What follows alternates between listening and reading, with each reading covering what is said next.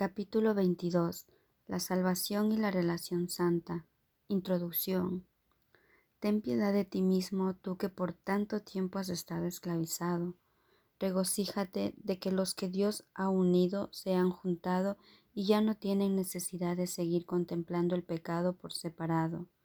No es posible que dos individuos puedan contemplar el pecado juntos, pues nunca podrían verlo en el mismo sitio o al mismo tiempo. El pecado es una percepción estrictamente personal que se ve en el otro, pero que cada uno cree que está dentro de sí mismo, y cada uno parece cometer un error diferente que el otro no puede comprender.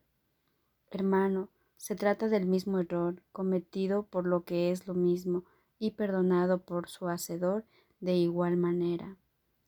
La santidad de tu relación os perdona a ti y a tu hermano, y cancela los efectos de lo que ambos creísteis y visteis. Y al desaparecer dichos efectos desaparece también la necesidad del pecado. ¿Quién tiene necesidad del pecado?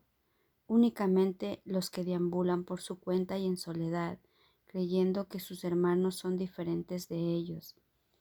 Es esta diferencia que aunque es visible no es real, lo que hace que el pecado que si bien no es real es visible, parezca estar justificado.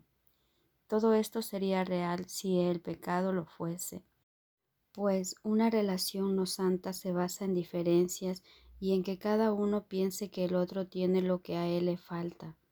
Se juntan cada uno con el propósito de contemplarse a sí mismo robando al otro.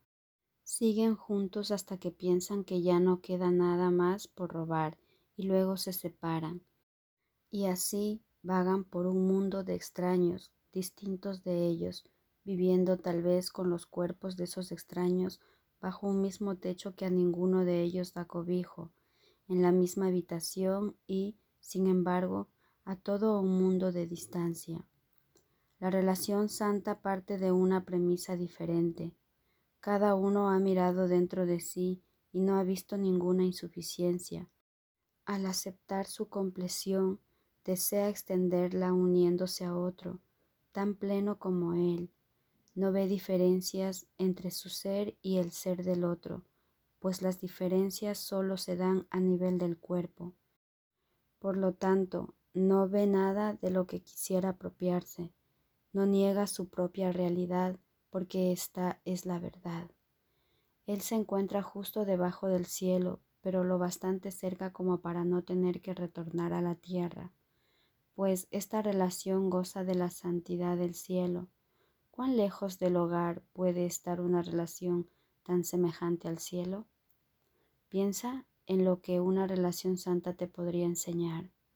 En ella desaparece la creencia en diferencias. En ella la fe en las diferencias se convierte en fe en la igualdad. Y en ella la percepción de diferencias se transforma en visión. La razón puede ahora llevaros a ti y a tu hermano a la conclusión lógica de vuestra unión. Esta se tiene que extender de la misma forma en que vosotros os extendisteis al uniros. La unión tiene que extenderse más allá de sí misma, tal como vosotros os extendisteis más allá del cuerpo para hacer posible vuestra unión. Y ahora la igualdad que visteis se extiende y elimina finalmente cualquier sensación de diferencia, de modo que la igualdad que yace bajo todas las diferencias se hace evidente. Este es el círculo áureo en el que reconocéis al Hijo de Dios, pues lo que nace en una relación santa es imperecedero.